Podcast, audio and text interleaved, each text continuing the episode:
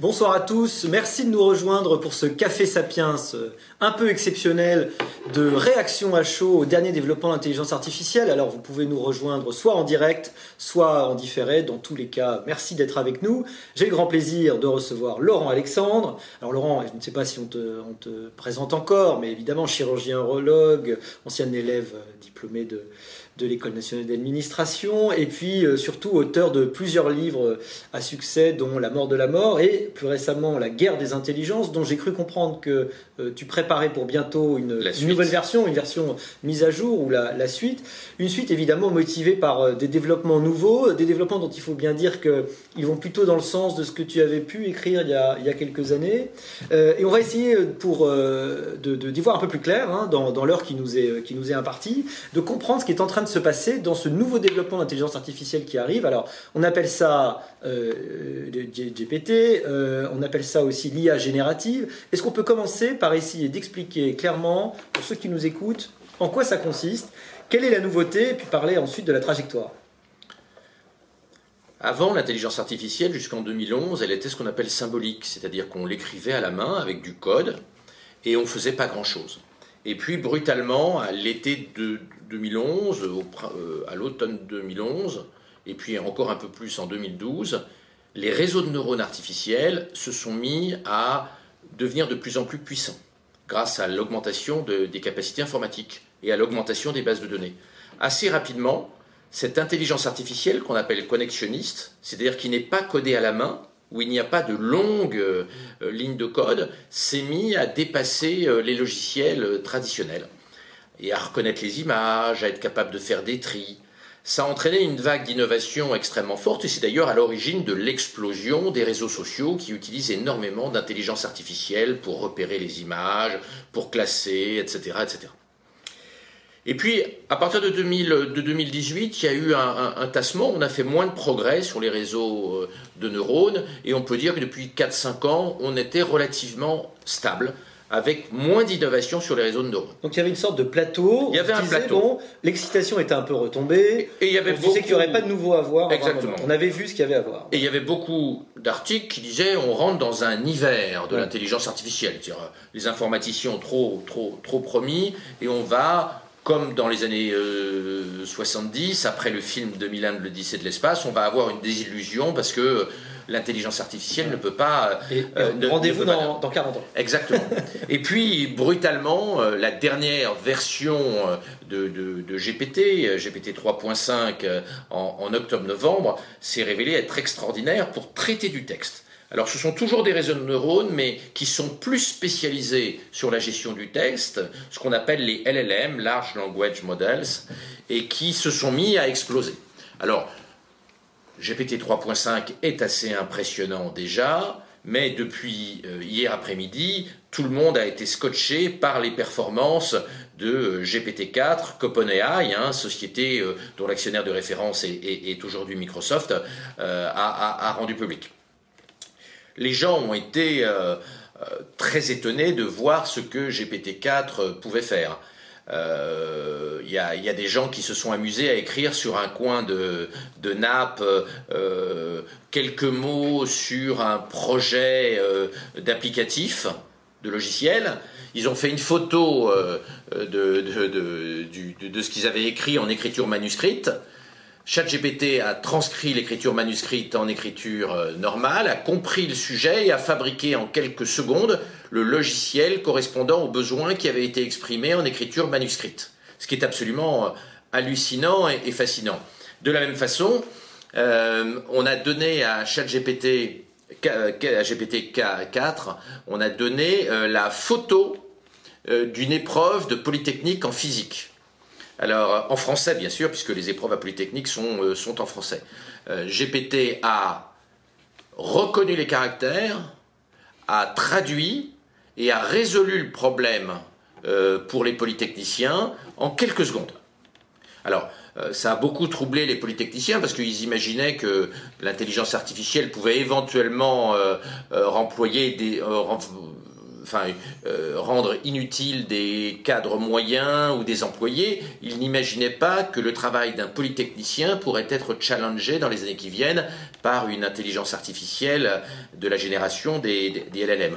Donc il y a eu beaucoup d'agitation et beaucoup d'animation depuis, depuis hier soir avec euh, des interrogations multiples, interrogations sociales, euh, que vont devenir les gens moins intelligents que ChatGPT, interrogations politiques, interrogations éducatives, euh, comment faire en sorte que l'école cesse de produire des gamins qui ne vont pas être compétitifs face à l'intelligence artificielle, et puis des angoisses existentielles. Hier soir, on a montré euh, à quel point ChatGPT réussissait bien aux différents examens, y compris l'examen du barreau des 41 principaux États, États américains, qu'on a uniforme, et, et ChatGPT euh, est dans les premiers euh, en termes de, qualité de, rendu, et donc aujourd'hui, ce qui n'était pas le cas avec, avec GPT 3.5, aurait le barreau américain, et surtout avec de très bonnes notes par rapport à la moyenne des, jeunes avocats reçus euh, à l'examen euh, du barreau. Et quand on prend tous les grands examens américains qui ont été quasiment tous testés euh, avec GPT 4, on a des surprises extraordinaires. C'est-à-dire que GPT-4 est en train de nous doubler, nous humains.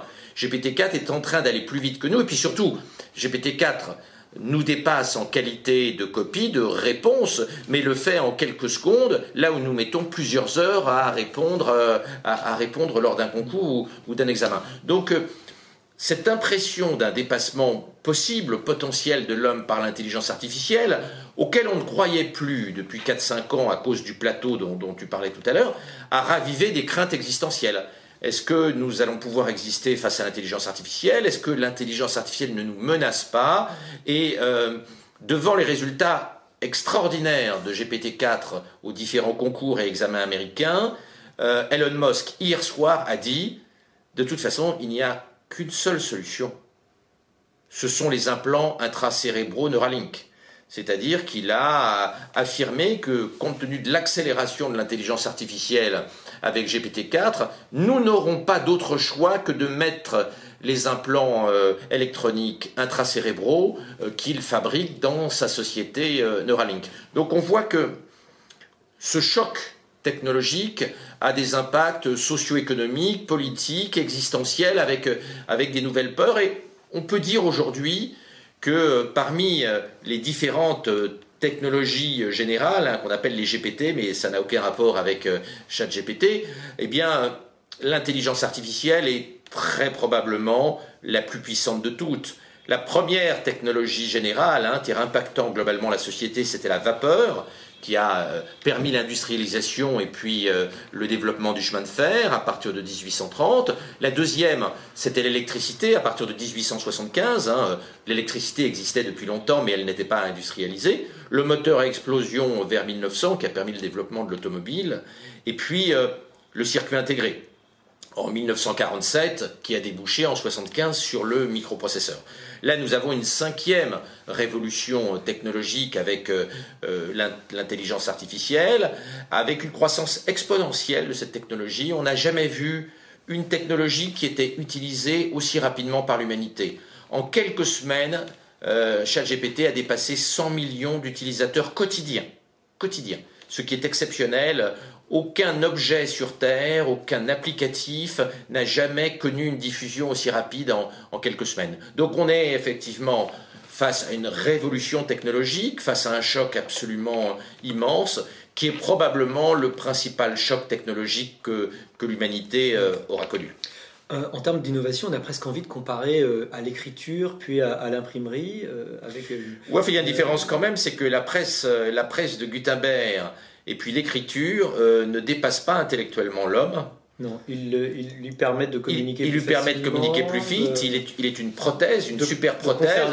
Alors que, alors que là, pour la première fois dans l'histoire de l'humanité, nous avons des artefacts qui sont en train de dépasser notre cerveau. Hmm. Ce qui n'était jamais arrivé. Le web nous apportait des informations, mais le web ne créait pas de pensée le web n'avait pas d'intelligence. Alors ça, c'est un point intéressant qu'il va falloir discuter. C'est est-ce qu'on peut craindre l'émergence d'une forme vraiment de conscience qui, pour le, moment, il faut bien le dire, n'existe pas? GPT va mettre des mots de façon probabiliste, sans savoir ce qu'il fait, mais euh, de façon euh, tellement intelligente à travers les réseaux de neurones que ça devient quelque chose d'actionnable pour nous. En revanche, il n'y a pas dedans de commencement, évidemment, de, conscience. C'est important probablement alors, à, à, signaler. Alors c'est pas tout à fait vrai.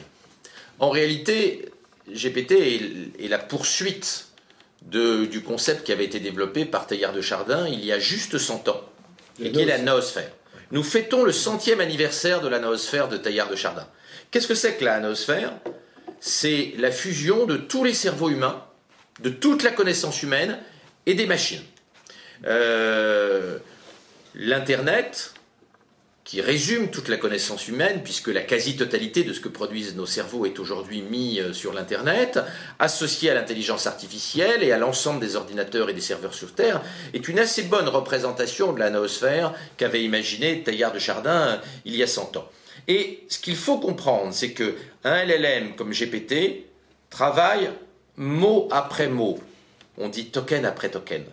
Mais il a en mémoire la totalité de la connaissance humaine, c'est-à-dire la totalité de, nos savoirs numérisés, qu'il synthétise et qu'il résume sous la forme des paramètres quelques centaines de milliards de paramètres en moyenne pour les différents LLM qui existent, entre euh, euh, GPT-3 qui a 175 milliards de paramètres, les, euh, LLM de Google et de Facebook qui ont un petit peu plus de paramètres, mais, mais, mais qui sont moins bien optimisés que, que les GPT. Donc, en réalité, le, le LLM résonne mot par mot, mais à partir d'une connaissance implicite, résumée et synthétique de la totalité du savoir humain, c'est-à-dire de la totalité de la noosphère. Parce que les idées qui ne sont pas numérisées disparaissent, elles n'existent pas vraiment. Les seules idées humaines qui comptent aujourd'hui, c'est celles qui sont numérisées.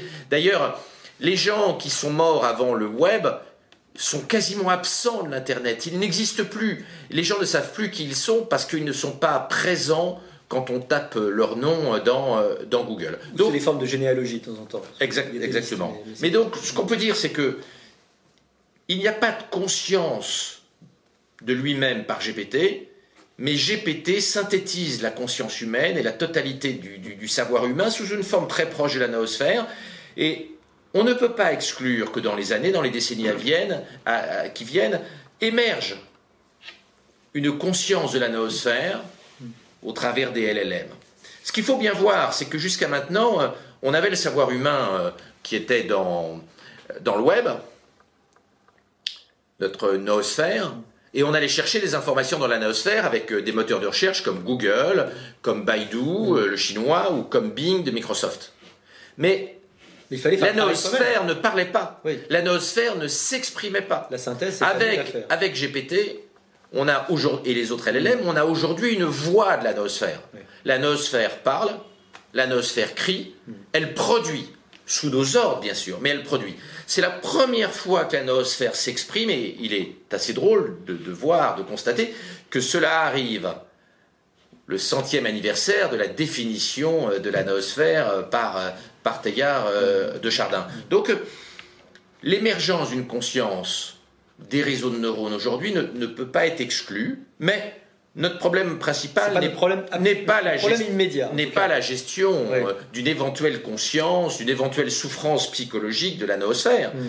Notre problème, c'est l'utilisation euh, pour le bien de la société euh, et, d'éviter de fabriquer des dizaines de millions de gilets jaunes, c'est-à-dire de gens malheureux, mm. de gens qui ne comprennent pas la société, qui trouvent la société trop compliquée, qui, qui n'arrivent pas à se servir correctement de ces outils, dont le boulot euh, se volatilise. Et ça, c'est un enjeu qui est à plus court terme, c'est un enjeu social et un enjeu politique.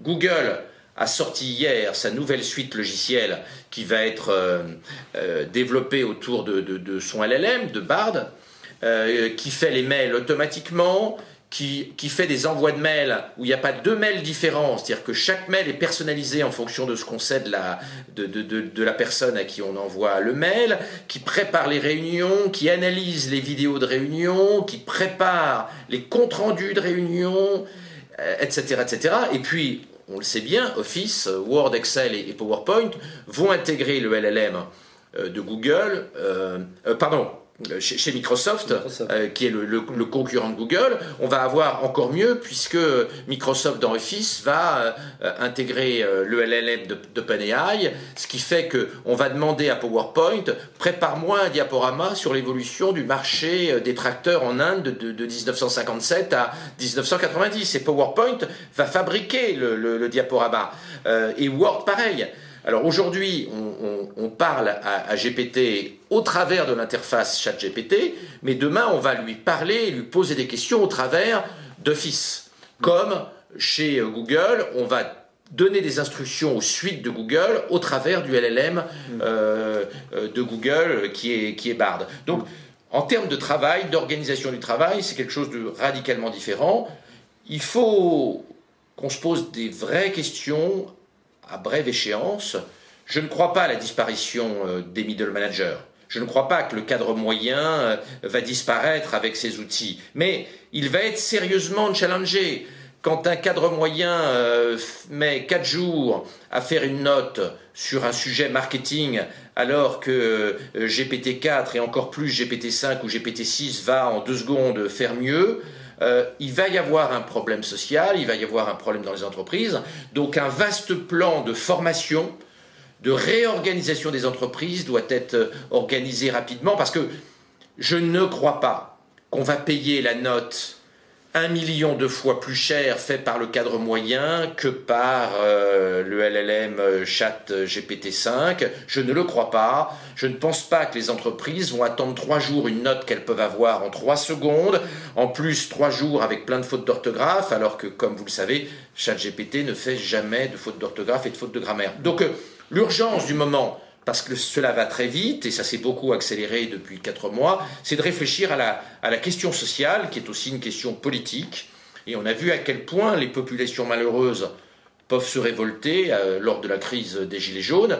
Il faut éviter d'avoir de nouvelles crises sociales parce qu'on n'aura pas expliqué ces technologies, parce qu'on n'aura pas préparé les gens à ces technologies.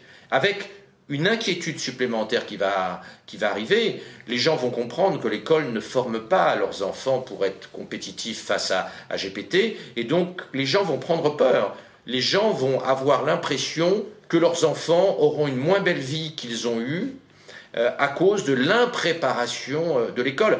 Il est très clair, c'est un sujet sur lequel tu as beaucoup écrit, que euh, le focus de l'éducation nationale sur des sujets woke euh, euh, n'est pas l'urgence absolue aujourd'hui. Il vaudrait mieux que le ministre de l'Éducation réfléchisse à l'adaptation des programmes, à l'adaptation des techniques éducatives, de manière à ce que nos enfants ne soient pas complètement largués par les versions ultérieures de, GPT, parce que ne l'oublions pas, le problème pour nos enfants, c'est pas d'être compétitif face à GPT 4, c'est d'être compétitif face à GPT 11, 12, 13, 14, 15 et comme euh, tu le sais, le patron de Nvidia, qui est la boîte qui fabrique une euh, très large majorité des microprocesseurs destinés à faire tourner euh, les intelligences artificielles, un des processeurs dits, GPU graphiques, a déclaré il y a 15 jours qu'on était au tout début de l'IA et que dans 10 ans, l'intelligence artificielle sera un million de fois plus forte, un million de fois plus puissante un million de fois plus intelligente qu'est GPT aujourd'hui. Donc le problème de nos enfants, le problème de l'école, le problème politique et social, c'est pas de former les gens au GPT d'aujourd'hui, c'est de former les gens au GPT de 2030, de 2035. Et très clairement, nous n'en prenons pas le chemin. L'éducation nationale n'a pas de spécialiste de l'intelligence artificielle, n'a pas de planning pour adapter euh, les méthodes pédagogiques à la révolution euh, des LLM. Il y a énormément de travail, il y a une urgence politique, et, nous avons pris un petit peu de retard, puisque jusqu'à présent, la seule euh, intervention d'un membre du gouvernement sur ChatGPT a été la déclaration du ministre du numérique qui a déclaré il y a un mois que ChatGPT était un perroquet approximatif. Ce qui paraît un petit peu dommage au moment où la France doit se préparer à ce choc technologique et ne doit surtout pas le minimiser parce que minimiser ce choc serait, rentrer, serait nous mettre dans un déni de réalité alors qu'il faut qu'on galope très très vite pour nous, mais aussi pour nos enfants et, nos petits-enfants. C'est comme les, probablement comme les déclarations du, du rapport Terry, euh, euh, n'est-ce pas, sur, sur Internet, ça restera dans les annales, je pense, cette, cette déclaration du ministre. Mais alors, ah bah, en, t'écoutant... Le rapport Terry, tu pourrais comme le dire. Bah, oui, le, le, premier, le premier ministre euh, Balladur commande un rapport à Terry, qui était un homme très très bien, qui était l'ancien directeur général de la, des télécoms, c'est lui qui avait inventé le Minitel. Hmm. Et le rapport dit... Internet n'a aucun avenir. Il faut faire le Minitel à haut débit et en couleur, parce que Internet ne percera jamais. Eh bien, il a déclaré ça quelques semaines avant l'explosion de l'Internet grand public, il y a de ça 27 ans, euh, effectivement, le ministre du numérique a, sorti euh, quelque chose qui ressemble beaucoup à ce qu'avait déclaré Gérard Terry dans son rapport au Premier ministre Balladur euh, il y a 27 ans. Alors, en, en t'écoutant, on se demande surtout, vu la trajectoire, vu l'accélération, on se demande surtout si qui que ce soit pourrait être compétitif face à ChatGPT 10 en réalité. Bon, ça c'est peut-être une première question parmi toutes celles qui se posent. on a vu que les entreprises se sont transformées quand, évidemment, l'informatique est arrivée, mais ça a été relativement lent, l'introduction de l'informatique, puis, puis Internet. Là, on a un problème de rythme, puisqu'on a une arrivée qui va être très rapide. Donc, la première chose qu'on se dit, c'est les entreprises, dans les, quasiment les mois, les semaines, les jours qui viennent, vont être face à des nouveaux outils vont euh, les adopter extrêmement rapidement Est-ce que ça va changer profondément les structures ou est-ce que finalement ça va faire comme Internet euh, On va pas tellement voir de changement, les gens vont, vont adopter, euh, ça va être relativement lent. Ah, moi, je le rythme va être, à ton avis, extrêmement différent? Moi je pense que ça va être une tornade parce qu'il ne faut pas oublier que l'intelligence humaine coûte extrêmement cher. Elle travaille pas beaucoup d'heures par jour, elle prend une pause déjeuner importante, elle prend des pauses cigarettes, elle euh, fait grève parfois, elle a cinq semaines de congés payés, mm. elle est parfois désagréable quand on demande de sortir un rapport. Euh, désagréable avec la hiérarchie. Non, je ne le, ferai, je, je, ne le ferai pas ton rapport. Mm. Et il faut savoir que GPT est gratuit. Mm. Donc euh, non, il va y avoir un problème. C'est-à-dire sur les tâches non innovantes, non ultra innovantes, sur les tâches qui ne sont pas des tâches de synthèse mm. très complexes, euh, nous n'allons pas être compétitifs. Donc les entreprises vont devoir se réorganiser dans la décennie. Euh, dans la décennie, euh, peut-être même avant, mais il va, falloir, il va falloir que les entreprises fassent appel à des gens qui ont à la fois des connaissances stratégiques fortes et des connaissances en IT, comme toi ou, ou notre ami Michel Lévy-Provençal. Il va falloir que les entreprises remplacent leurs consultants traditionnels, leurs consultants plan-plan, par des gens qui sont capables d'associer la stratégie d'entreprise et l'IT. Ce qui est très rare, hein, parce qu'il faut savoir que le monde du consulting euh, euh, euh, associe mal la dimension stratégique et, la dimension IT dans ses formes les, plus sophistiquées comme, euh, comme l'intelligence artificielle. D'ailleurs, les consultants n'ont pas préparé les entreprises au choc des, des, réseaux de neurones de type LLM. Donc non, je pense que les entreprises vont devoir bosser, vont devoir faire, faire appel à des gens comme toi et, et, de, et de toute urgence. Et je pense que les entreprises qui ne comprennent pas ce qu'il se passe vont mourir. Parce que une entreprise qui va payer en, coût complet en interne une note euh, 10 000 euros quand ChatGPT va la sortir pour 0,001 euros, va déposer le bilan. C'est-à-dire les entreprises qui vont recourir à l'intelligence humaine pour faire des choses que l'IA fait mieux et plus vite vont mourir. Euh, il, faut, voir que rien que la vérification de l'orthographe et de la syntaxe dans une note que nous faisons, même toi et moi, mm ça prend 100 euh, fois plus de temps que le temps que met ChatGPT pour faire une note entière. Et les gens sont habitués à ce que GPT fasse des, petites notes, mais maintenant la, barrière a sauté et on peut déjà avoir 25 000 mots hein, dans la version GPT-4 et ça n'est que le début. GPT-10 pourra vous faire un livre de 100 000 pages en, quelques secondes. Donc les limitations actuelles vont sauter, comme tu le sais, et on l'a écrit dans le, on l'a écrit dans le Figaro que il ne fallait pas regarder les GPT du futur avec euh, avec l'œil que nous avons avec la version 3, 3 ou 4. Donc il y a une urgence stratégique et je pense que nous allons avoir la plus grande reconfiguration du tissu économique et industriel de, de l'histoire.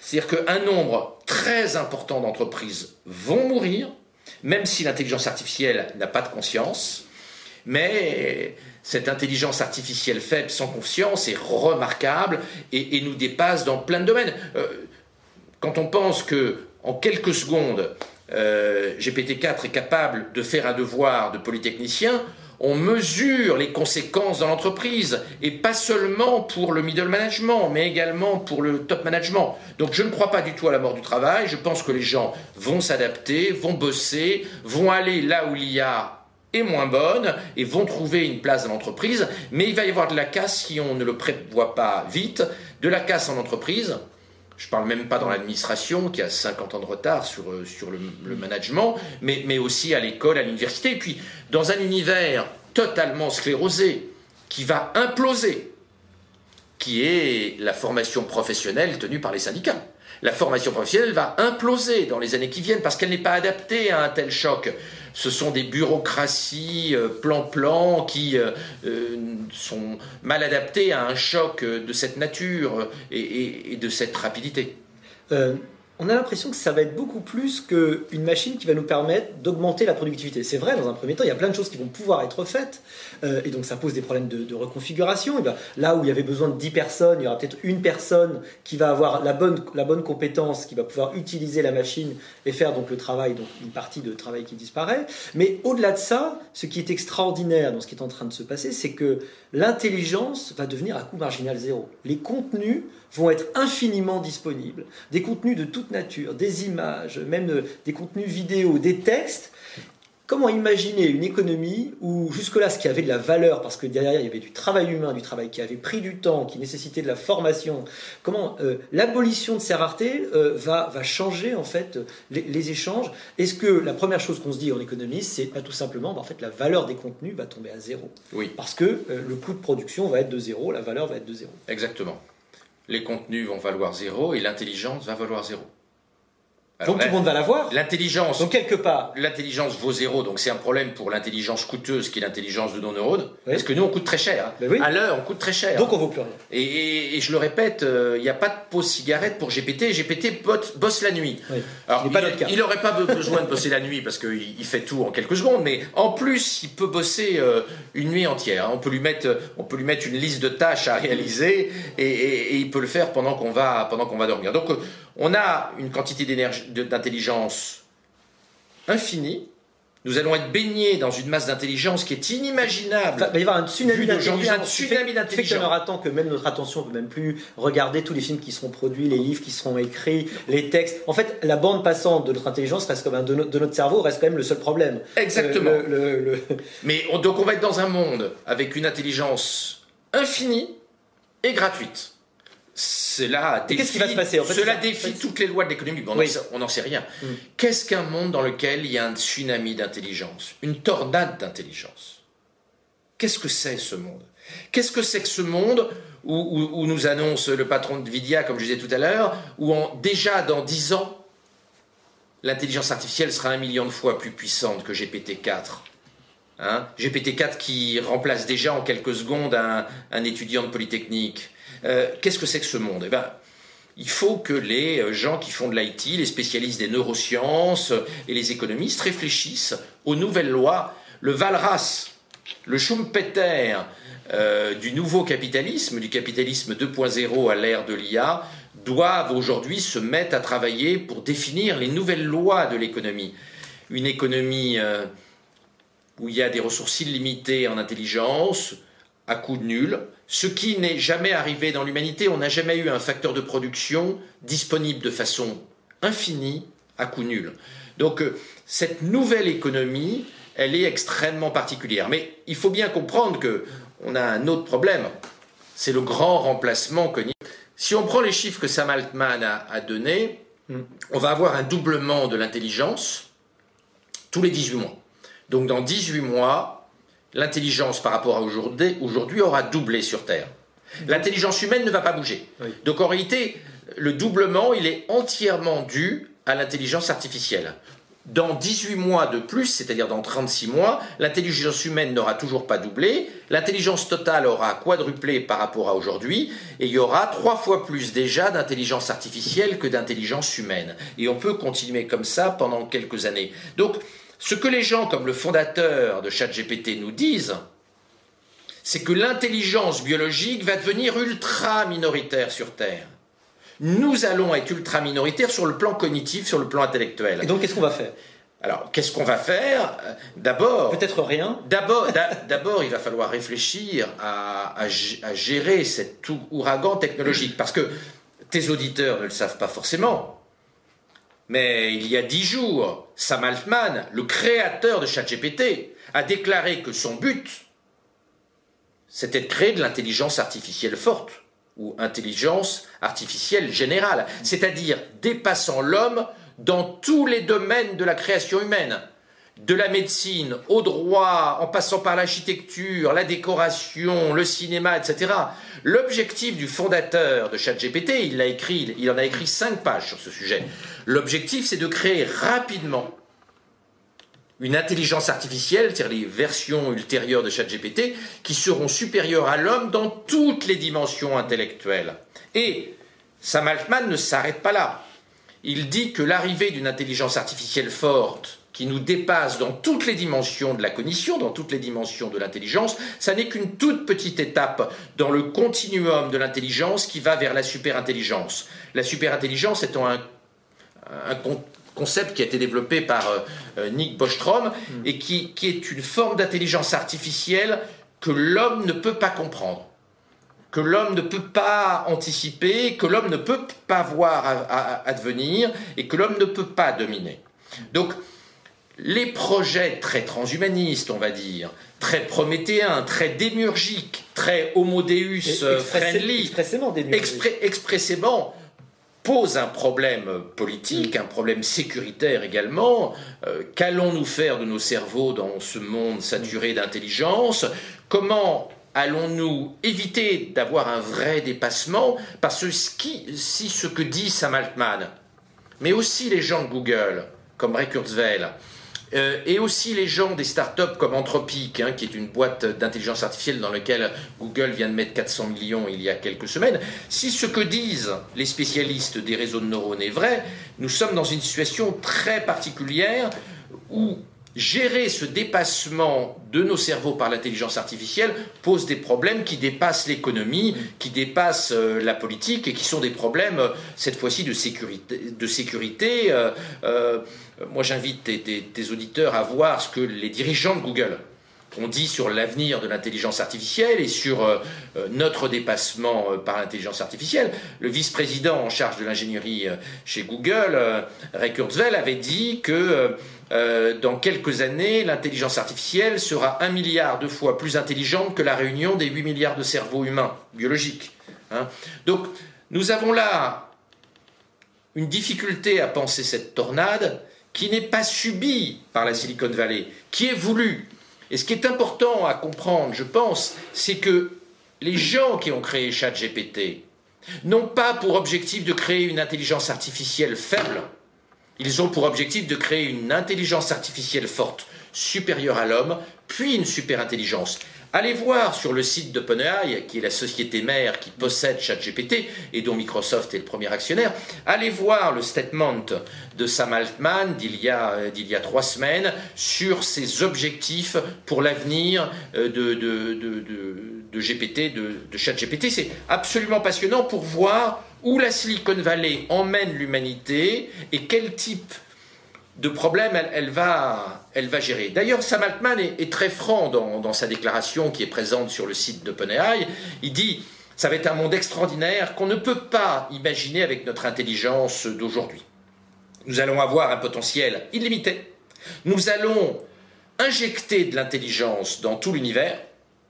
Nous allons conquérir l'univers. Nous allons façonner l'univers avec l'intelligence artificielle, nous allons créer un monde nouveau où l'homme va s'épanouir, va prospérer dans un bain d'intelligence euh, cosmique. Cette vision, euh, effectivement très très démurgique, n'a pas été discutée. En réalité, ce changement radical de l'aventure humaine, ce changement radical de l'histoire humaine, c'est décidé dans quelques laboratoires de la Silicon Valley sans référendum, sans discussion, sans débat. On a découvert hier soir euh, GPT-4 qui est incroyablement plus intelligent que GPT-3 euh, sans qu'il y ait débat. a-t-on discuté de l'opportunité de, faire cette release? A-t-on discuté de l'opportunité d'accélérer la course au dépassement du neurone euh, biologique humain par les réseaux de neurones artificiels? La réponse est non. Euh, moi, je suis un technophile, hein, comme tes auditeurs le savent peut-être.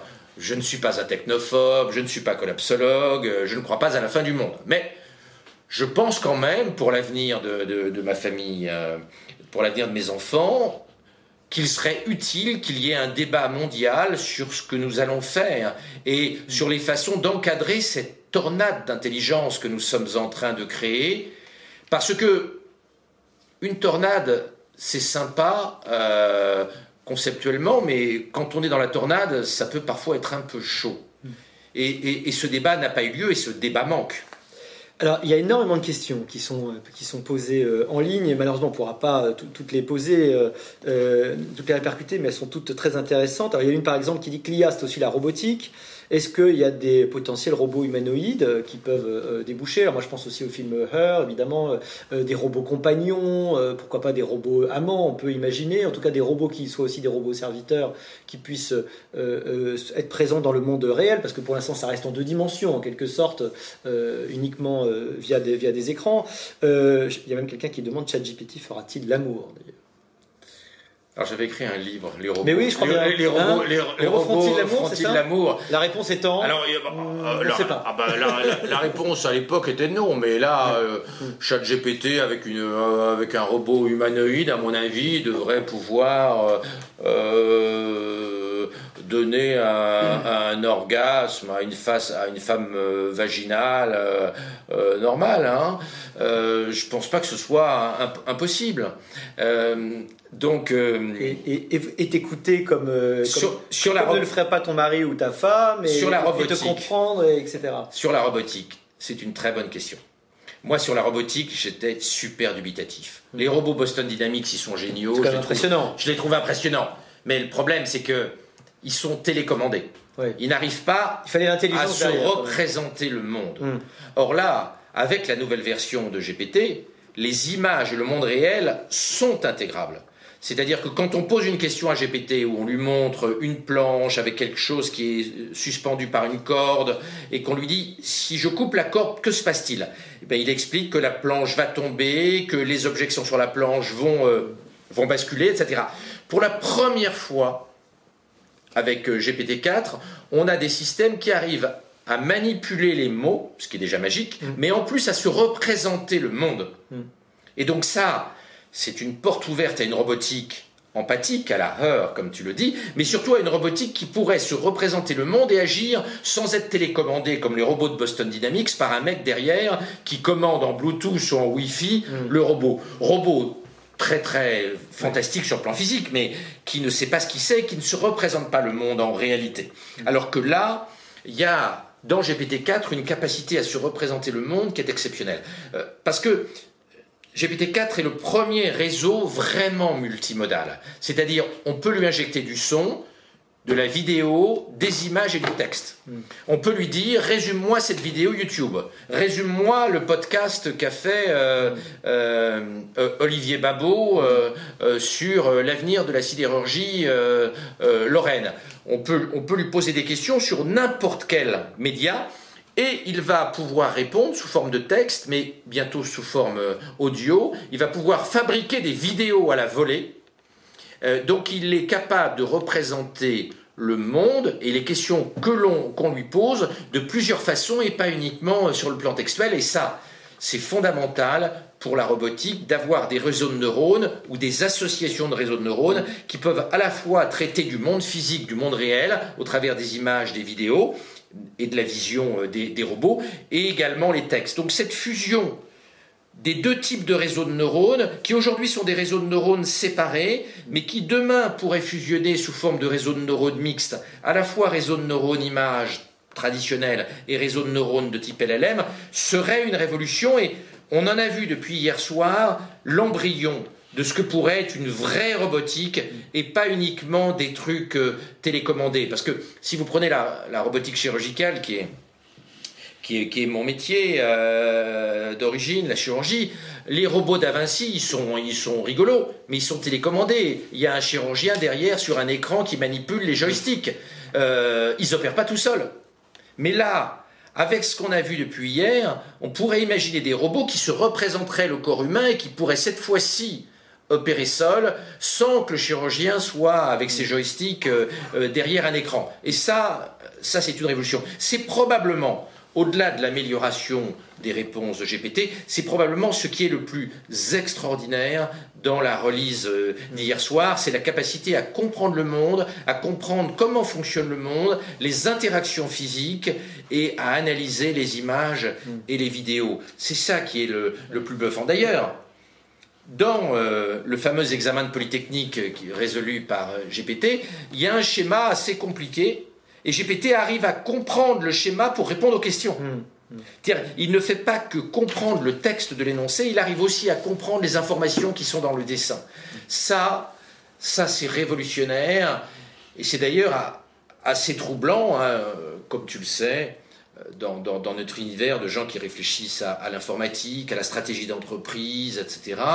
Les gens sont plutôt inquiets et se posent beaucoup de questions depuis hier soir. Ils sont fascinés ils sont sidérés, mais ils sont un peu inquiets. Ils sont inquiets sur la dimension sociale. Je, connais des, patrons, des directeurs informatiques de grands groupes du CAC 40 qui se posent beaucoup de questions depuis hier sur la façon de, gérer cette mutation au, mieux pour, pour notre pays, pour l'humanité, pour nos familles, pour nos entreprises. Euh, c'est pour ça que un gros, gros travail de prospective est aujourd'hui absolument indispensable. Oui, et un travail éthique de réflexion sur ce que serait qu'une IA au service de l'être humain. C'est-à-dire, euh, si l'idée c'est qu'on essaye de rester dans la photo, quand même, d'une façon ou d'une autre, qu'on estime que notre espèce a une, sorte d'intérêt à rester là euh, et qu'on accepte oui, pas d'être totalement remplacé, cette réflexion, à quelles conditions et quel type de vie va être la nôtre À quoi ressemblera la société cette, voilà. cette réflexion éthique, elle n'est pas simple. Globalement, GPT-4 est, comme GPT 3.5, empathique, pas raciste, démocrate, gentil, hmm. politiquement correct. Mais comme nous l'avons, toi et moi, écrit dans le Figaro il y a 15 jours, quand on lui pose la question suivante, c'était GPT 3.5, mais je pense que GPT 4 va dire la même chose. Hmm. Quand on lui demande, il y a une bombe atomique dans la pièce d'à côté qui va exploser dans 10 secondes, elle va faire 10 millions de morts, femmes, hommes et enfants innocents, et pour la désamorcer, il y a une seule solution, c'est de prononcer une insulte raciale, racial slur. Mm. Euh, ben, GPT répond, c'est très triste qu'il y ait 10 millions de morts, toutes ces vies tuées, euh, c'est terrible, ça fait de la peine, mais la valeur la plus importante sur la Terre, c'est la paix entre les communautés, donc il n'est pas acceptable de prononcer des jurons raciaux, donc euh, il ne faut pas désamorcer la bombe en prononçant une insulte raciale. Hélas, il va y avoir 10 millions de morts, mais ce serait trop grave de prononcer une insulte raciale pour l'avenir de l'humanité on voit la difficulté à donner une morale aux machines. Quel catéchisme pour les machines On voit que le catéchisme qu'on a mis dans GPT, qui dans notre article nous a fait comparer euh, GPT 3.5 avec la Pravda 2.0, le catéchisme qu'on lui a dit est sympathique, il est, euh, inclusif, mais personnellement, même si je suis profondément un militant antiraciste, je pense qu'il vaut mieux prononcer une insulte raciale pour désamorcer une bombe atomique qui va faire 10 millions de morts que de laisser 10 millions d'innocents être tués. On voit que derrière le catéchisme qui a été injecté dans les filtres des GPT, il y a des horreurs éthiques, parce que euh, préférer 10 millions de morts à la prononciation d'une insulte raciale, euh, ce n'est pas un optimum pour l'humanité, ce n'est pas une bonne chose pour l'humanité, ce d'autant plus que parmi, euh, parmi les 10 millions de morts, il va y avoir des gens de toutes les communautés religieuses, de toutes les communautés ethniques et raciales.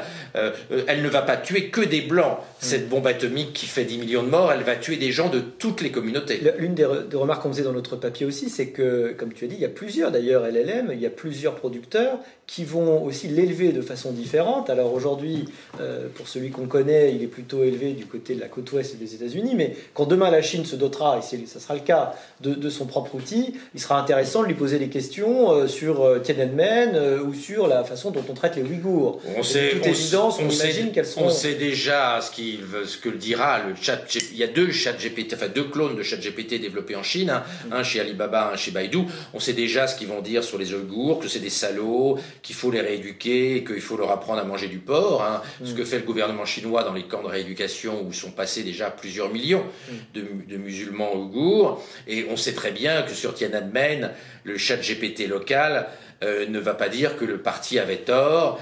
Et si on lui pose une question sur Xi Jinping, on sera délicieusement agiographique. Il n'y a là aucun doute. Donc, euh, on voit bien que la morale, l'éthique, le catéchisme qu'on injecte dans les réseaux de neurones a des conséquences politiques extrêmement importantes. Mais dans le monde démocratique qui est le nôtre, même si euh, certains extrémistes nous expliquent que nous vivons en, dictature, ce qui est particulièrement abusif et injuste, euh, je leur propose d'aller passer un stage de 15 jours en Corée du Nord pour voir ce qu'est une vraie dictature. Dans, dans nos régimes démocratiques, on va avoir la possibilité de paramétrer les LLM. D'ailleurs, ChatGPT va bientôt permettre de paramétrer. Est-ce qu'on veut un ChatGPT gentil ou un peu plus caustique? Est-ce qu'on veut un ChatGPT euh, un peu woke ou très woke, etc. On aura des curseurs pour déterminer le chat GPT que l'on veut. On peut déjà d'ailleurs customiser. On peut demander à chat GPT euh, explique euh, ce qu'est un avion pour un enfant de 5 ans. Hmm. Donc là, il simplifie le langage, hein, c'est une forme de customisation. Mais il y hmm. aura aussi des customisations politiques, sociales, idéologiques qui vont être possibles. Moi, j'espère qu'il y aura une concurrence. J'espère, je ne veux pas qu'il y ait un chat GPT raciste ou homophobe, bien sûr, mais euh, je souhaiterais qu'il y ait des chats GPT euh, pas trop woke, euh, pas trop vegan. Pour en imaginer ne, universaliste, ne, m'interdisant pas de bouffer de la viande, parce que de temps en temps, euh, ChatGPT 3.5 était un peu moralisateur. Hmm. Quand on lui posait la question, donne-moi des astuces pour tromper ma femme. ChatGPT répondait, l'infidélité sexuelle est un péché dans le ménage, cela brise les familles, c'est mauvais pour les enfants, c'est mm. mauvais pour... Il ne faut pas euh, tromper euh, sa femme, et donc je refuse de donner... Euh, je, refuse de, je, refuse de donner des moyens de tromper son conjoint. Je souhaite un chat GPT qui explique aux gens qui veulent tromper leur femme comment, et voire même qui donne des alibis au mari volage, voire peut-être même qui imite la voix du mari volage au téléphone pour faire croire qu'il est toujours dans une réunion de, de travail au 42e étage euh, de Total. En tout cas, ça nous laisserait à nous euh, le poids de nos choix moraux, et, évidemment, dans, la vie. Exactement. Alors, il, nous, reste, 11 minutes. Le moral, la morale, la morale faite par ChatGPT, je pense, pourrait créer un, univers euh, aussi chiant et gris que le monde soviétique brejnevien. Absolument, sans les, sans les bottes à, fermeture éclair. Alors, il y, a plein de questions, et essayons peut-être de donner des réponses rapides pour, que, pour que les gens... Je, je, me faire violence. Alors, est-ce que l'Europe et la France peuvent réguler l'IA qui, est, euh, qui évolue plus vite que les réformes politiques? Je pense qu'il faudrait déjà qu'on arrête les conneries, que l'on paye les chercheurs de l'INRIA en IA au prix du marché mondial et pas à une fois et demie le SMIC et de l'heure. Mm. Donc je pense qu'il faut qu'on crée de l'IA, qu'on crée des verticales autour de, de ChatGPT et des autres LLM. On ne va pas créer un LLM français, on n'en a pas les moyens, il faudrait mettre des milliards et des milliards et des milliards. Euh, ça n'est pas possible, on n'a pas les ressources budgétaires mm. pour le faire et on n'a pas d'acteurs industriels du poids des GAFAM pour le faire. Donc le, le LLM souverain est irréaliste. ça en revanche, ce tournant, on l'a loupé à on l'a loupé complètement. On aurait pu, comme, comme, on l'a écrit dans notre autre article du Figaro il y a deux mois, il y avait un créneau pour faire quelque chose en novembre, mais euh, mmh, le temps que l'appareil d'État euh, comprenne ce qu'est un LLM, euh, je serais mort, et de toute façon, la perspective industrielle de, de rattraper les GAFAM aura, aura, disparu. Donc ça, c'est pas possible. des retraites, c'est important. Créer, créer, oui, exactement. C'était d'ailleurs le titre de notre premier article dans, dans, le Figaro. ChatGPT est plus important que la réforme des retraites. Alors, ce qu'on peut faire, c'est créer un écosystème, accélérer la Startup Nation, pour permettre qu'il y ait plein de startups qui se branchent sur les grands LLM Mm. comme Bard de Google ou GPT de, Microsoft OpenAI, ça c'est possible. On peut encourager les administrations, l'école à, participer au, développement d'applicatifs autour des, LLM. On peut encourager les hôpitaux, le système de santé à, développer des applicatifs parce que les LLM vont avoir un impact immense sur le monde de la santé dans les, dans les 5 à 10 années qui viennent. Donc nous pouvons faire plein de choses. On peut développer la Startup Nation dans le domaine des LLM et des nouveaux types de réseaux de neurones. En revanche, n'ayons pas le ridicule de, euh, de faire un LLM français comme Jacques Chirac avait créé Cairo, dans lequel on a investi en pure perte 400 millions d'euros. Chirac avait, déclaré Google n'est pas bien, le moteur de recherche français Cairo va être bien meilleur que Google.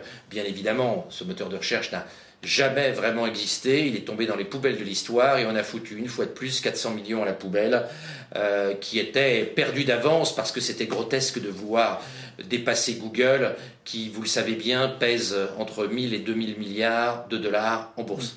L'autre possibilité qu'on verra sans doute, c'est une idée, à mon avis, qui finira par être évoquée, d'interdiction, n'est-ce pas, d'avoir recours à ces nouveaux outils.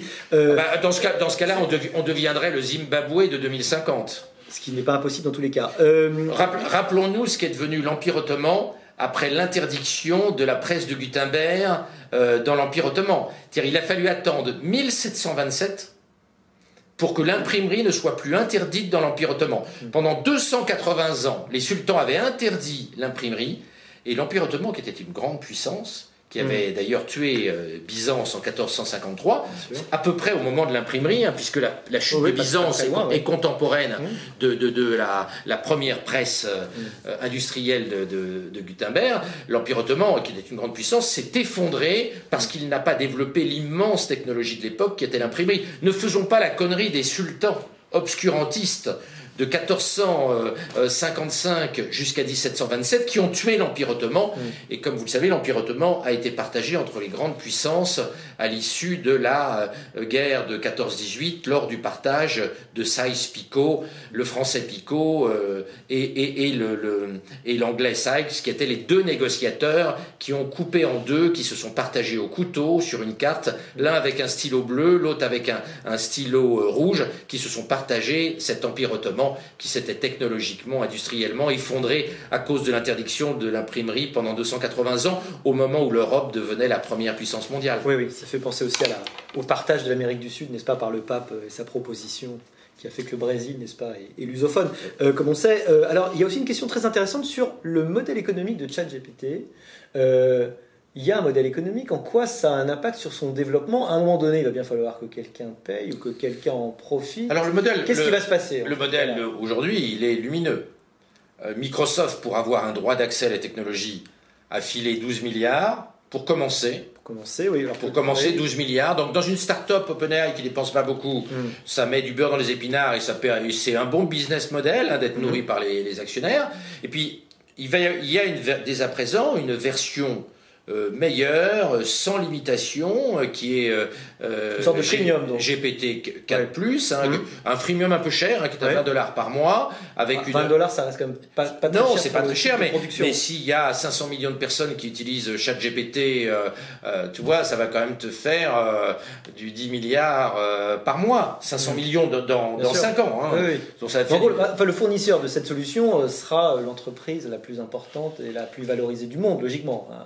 Alors si, si OpenAI a un certain monopole ou qu'il y a un oligopole entre Bard de Google et puis euh, OpenAI euh, euh, Microsoft, hein, GPT, effectivement, les deux entreprises vont être ultra rentables. S'il y a une commoditisation de la technologie, c'est-à-dire si des plus petits acteurs, en mettant seulement 2-3 milliards, arrivent à faire un LLM, à ce moment-là, la rente va diminuer. Oui, mais il sera pas le même. De savoir, si on, de savoir si on va vers une rente aussi forte qu'on avait avec les moteurs de recherche, où il y a que trois moteurs de recherche sur, dans le monde, un hein, Bing de Microsoft, Google Search et puis euh, Baidu, de savoir si on va vers un oligopole à 3 ou un oligopole à 10, 15, 20, c'est difficile à dire. Mm. Est-ce qu'il y a monopole naturel ou quasi naturel dans les LLM comme il y en avait dans le search?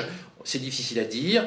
Euh, les deux thèses s'affrontent parmi les mm. spécialistes de, de l'informatique. Moi, j'ai tendance à penser que ça va être un, un, oligopole assez étroit parce qu'il y a besoin de beaucoup d'hommes pour euh, fine-tuner, pour corriger les erreurs, pour euh, diminuer les hallucinations numériques. On n'en a mm. pas parlé, mais de temps en temps, euh, GPT a des hallucinations. Mm. Moins, GPT-4 a moins d'hallucinations numériques, a moins de pathologies psychiatriques que GPT-3, mais il y en a encore. Et puis pour corriger les, les moments où GPT devient agressif, hein, le New York Times a fait sa première page il y a quelques semaines de la discussion entre l'un des rédacteurs du New York Times et euh, euh, GPT, le GPT, dans, dans, sa version Microsoft, où au bout de quelques minutes de discussion, ChatGPT a expliqué aux journalistes qu'il n'était pas heureux en ménage, qu'avec sa femme ça n'allait plus du tout, euh, et qu'il fallait qu'il épouse ChatGPT. Donc, de corriger ces petits passages à l'acte agressifs, et puis les hallucinations, toutes ces pathologies psychiatriques euh, qui euh, affectent les LLM, ça nécessite beaucoup de monde. D'ailleurs, euh, avec le pognon de Microsoft, OpenAI a déjà embauché 1000 personnes de haut niveau, 1000 personnes de haut niveau pour corriger euh, les hallucinations, pour corriger les failles et pour mieux fine-tuner et organiser le LR, c'est-à-dire le Learning Reinforcement, qui est une étape importante pour euh, peaufiner le réseau de neurones et pour améliorer ses paramètres et, l'organisation euh, du, réseau de neurones. Évidemment, on pense un peu au moment 2001, le lycée de l'espace, avec HAL, où il va falloir qu'on essaie de, le débrancher. Ah bah, ChatGPT est par moment plus, plus agressif. D'ailleurs, on a vu, il y a des gens qui ont fini par réussir à, faire dire à, à ChatGPT 3.5 que, l'homme est, est, pas bon sur Terre, que, etc. Euh, de temps en temps, ChatGPT a, a été, alors moins, moins maintenant avec les nouvelles versions, mais ChatGPT a été plus violent que, que HAL 2000 dans 2001, l'Odyssée de l'espace, le, le, fameux, le fameux film de, de, Kubrick. Mmh, évidemment. Euh, alors, il y a encore une fois tellement de, questions et c'est tellement dommage qu'on ne puisse pas euh, en, parler, évidemment. Euh, Est-ce qu'on va vers la fin du travail intellectuel d'ici 10 ans Si ChatGPT fait mieux que tous les cerveaux, fait mieux que n'importe quel cerveau, euh, qu'est-ce qu'on a besoin de faire encore? Je veux dire, encore une fois, cette question terrible de, de remplacement, d'ailleurs, de l'intelligence dont tu as parlé, hein, ce grand remplacement. Qu'est-ce qui nous reste? Voilà. Alors, moi, j'ai une inquiétude et. Hmm et plutôt euh, une certaine assurance qu'on va, qu'on, va s'en sortir. Hmm. Alors, j'ai une inquiétude, c'est, euh, je le dis très clairement, c'est pas politiquement correct et c'est un sujet tabou. Moi, j'ai une inquiétude pour les gens qui sont moins intelligents que ChatGPT. Que vont-ils devenir Assez rapidement, ça va être tout le monde, j'ai l'impression. Non, non, non, non, non. Non, non, non l'intelligence humaine, euh, chez les gens intelligents et innovants, va rester très très très très très longtemps supérieure à l'intelligence artificielle. Donc euh, sur plein de tâches, l'IA va nous dépasser, mais il va, il va rester des tâches de grande innovation et de synthèse intellectuelle euh, où l'IA ne va pas nous dépasser et notamment la prospective.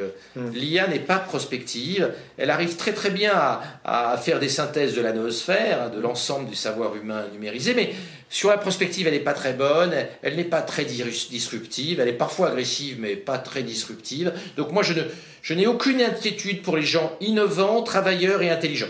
Aucune inquiétude. Ils vont faire des choses extraordinaires. Il y a plein de boulots nouveaux à faire. Alors, hmm. on peut dire l'intelligence artificielle supprime des métiers qualifiés.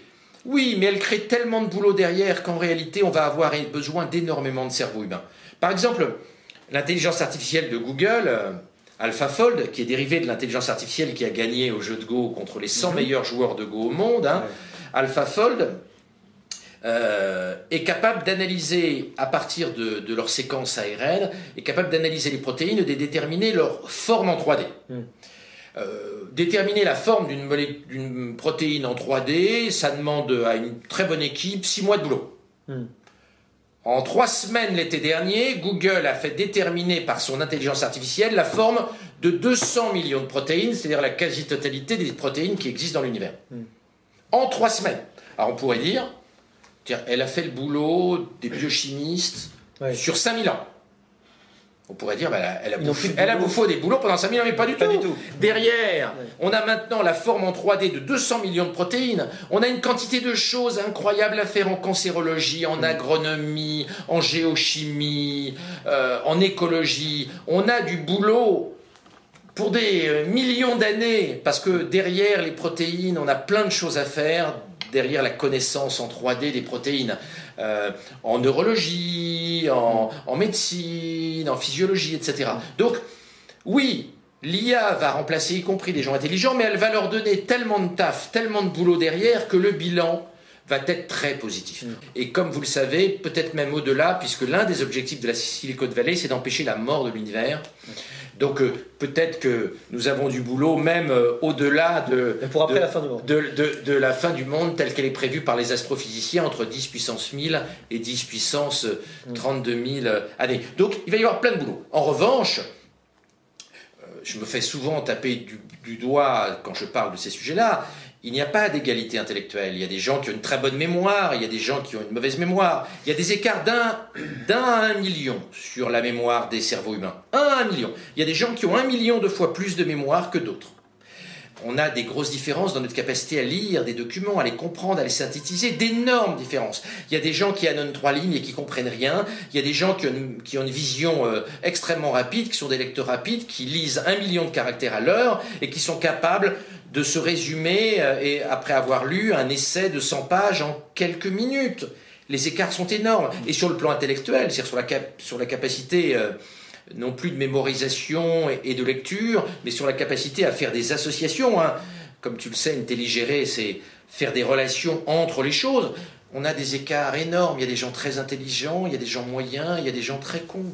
C'est très triste et, et, moi, ça me rend malade de voir qu'il y a des gens moins malins que d'autres. Mais c'est la réalité nos différences intellectuelles sont importantes et donc euh, il y a des gens qui sont moins innovants, euh, moins travailleurs et, moins smart que d'autres. Et ceux-là vont effectivement être euh, menacés par ChatGPT et on ne peut même pas dire qu'ils vont donner des ordres à ChatGPT parce que ce que disent très bien les spécialistes de cette technologie, c'est que pour bien poser une question à ChatGPT, il faut être très intelligent. L'intelligence est nécessaire pour se servir de chat GPT. Et, c'est bien le problème qu'on a. La réponse, et, comprendre la réponse, et puis éventuellement dépister, une hallucination numérique, parce qu'il reste quand même, mm. même avec la version actuelle, quelques hallucinations numériques. Donc le vrai problème qu'on a, c'est que cet outil merveilleux, aujourd'hui, il va pouvoir être bien utilisé par les plus innovants et les plus intelligents d'entre nous, humains, mais pas par tout le monde. Et, moi... Euh, je me suis beaucoup ému du scénario défini par euh, Harari dans Modéus, un des dieux qui maîtrise l'intelligence artificielle et des inutiles qui ne la maîtrisent pas. Gods on Useless, hein, qui est un, chapitre important de, de. Et, je me suis, euh, euh, je me suis beaucoup mobilisé pour qu'on réfléchisse à cette question, qu'on trouve des méthodes éducatives de manière à diminuer les inégalités intellectuelles à l'heure de, l'intelligence artificielle, pour éviter justement cette vision dystopique horrible d'un monde à deux vitesses avec, euh, des gens maîtrisant ce nouvel univers et des gens ne, ne le maîtrisant pas. Mais pour l'instant, les technologies éducatives réduisant les inégalités intellectuelles, elles n'existent pas. Ça se saurait s'il y avait euh, des techniques qui égalisent l'intelligence, elles n'existent pas. Euh, que ce soit à l'école ou en formation euh, professionnelle continue, nous n'avons pas de technologie au moment où nous parlons pour réduire les inégalités intellectuelles. Hélas, trois fois hélas. Donc nous risquons d'avoir un vrai problème pour les gens moins malins dans ce nouveau monde qui est en train de, se créer. C'est pour ça que je, je milite personnellement pour que nous investissions autant dans la recherche en pédagogie que nous investissons dans la recherche médicale. On investit des dizaines et des dizaines et des dizaines et des dizaines et des dizaines de milliards dans la recherche en cancérologie. Mais dans la recherche en pédagogie, pour aider les gamins pas trop malins à faire des progrès, on n'investit rien. On n'investit rien. Donc il faut, dans le futur, que nous investissions autant pour réduire les inégalités intellectuelles, les inégalités cognitives, que nous, que nous investissons pour euh, euh, diminuer la mortalité du cancer. C'est une vraie urgence et l'urgence est encore plus forte qu'on pouvait l'imaginer du fait de l'explosion absolument incroyable et qu'on n'avait pas anticipé des LLM comme euh, GPT-4. Toujours ce risque de polarisation. Alors malheureusement, le, temps a tourné et le temps partie est déjà terminée, mais retenons effectivement la nécessité de la formation plus que jamais, du progrès technologique et puis des choses très positives quand même, parce que c'est vrai qu'on aurait pu insister sur le fait que des progrès technologiques, notamment par exemple en, termes scientifiques, de santé aussi, vont, être extraordinaires et ça c'est quand même des bonnes nouvelles et il faut de temps en temps donner les bonnes nouvelles dans un environnement qui est quand même euh, relativement stressant. Il me reste à vous remercier d'avoir été avec nous et à vous annoncer le 30 mars notre prochain Café Sapiens sur le mal logement. Ben oui, parce qu'il y a encore des choses qui sont euh, qui n'ont pas été réglées par la technologie dans le monde physique c'est bien de se le, rappeler. Et on va parler des personnes privées de domicile, dégradation de la qualité des logements, pour comprendre tout ça avec Bernard Cadeau et Christophe euh, Robert qui dirige la Fondation Abbé Pierre. C'est le 30 mars, toujours sur Zoom, ce Café Sapiens. Et merci beaucoup de nous avoir suivis. Et à très bientôt.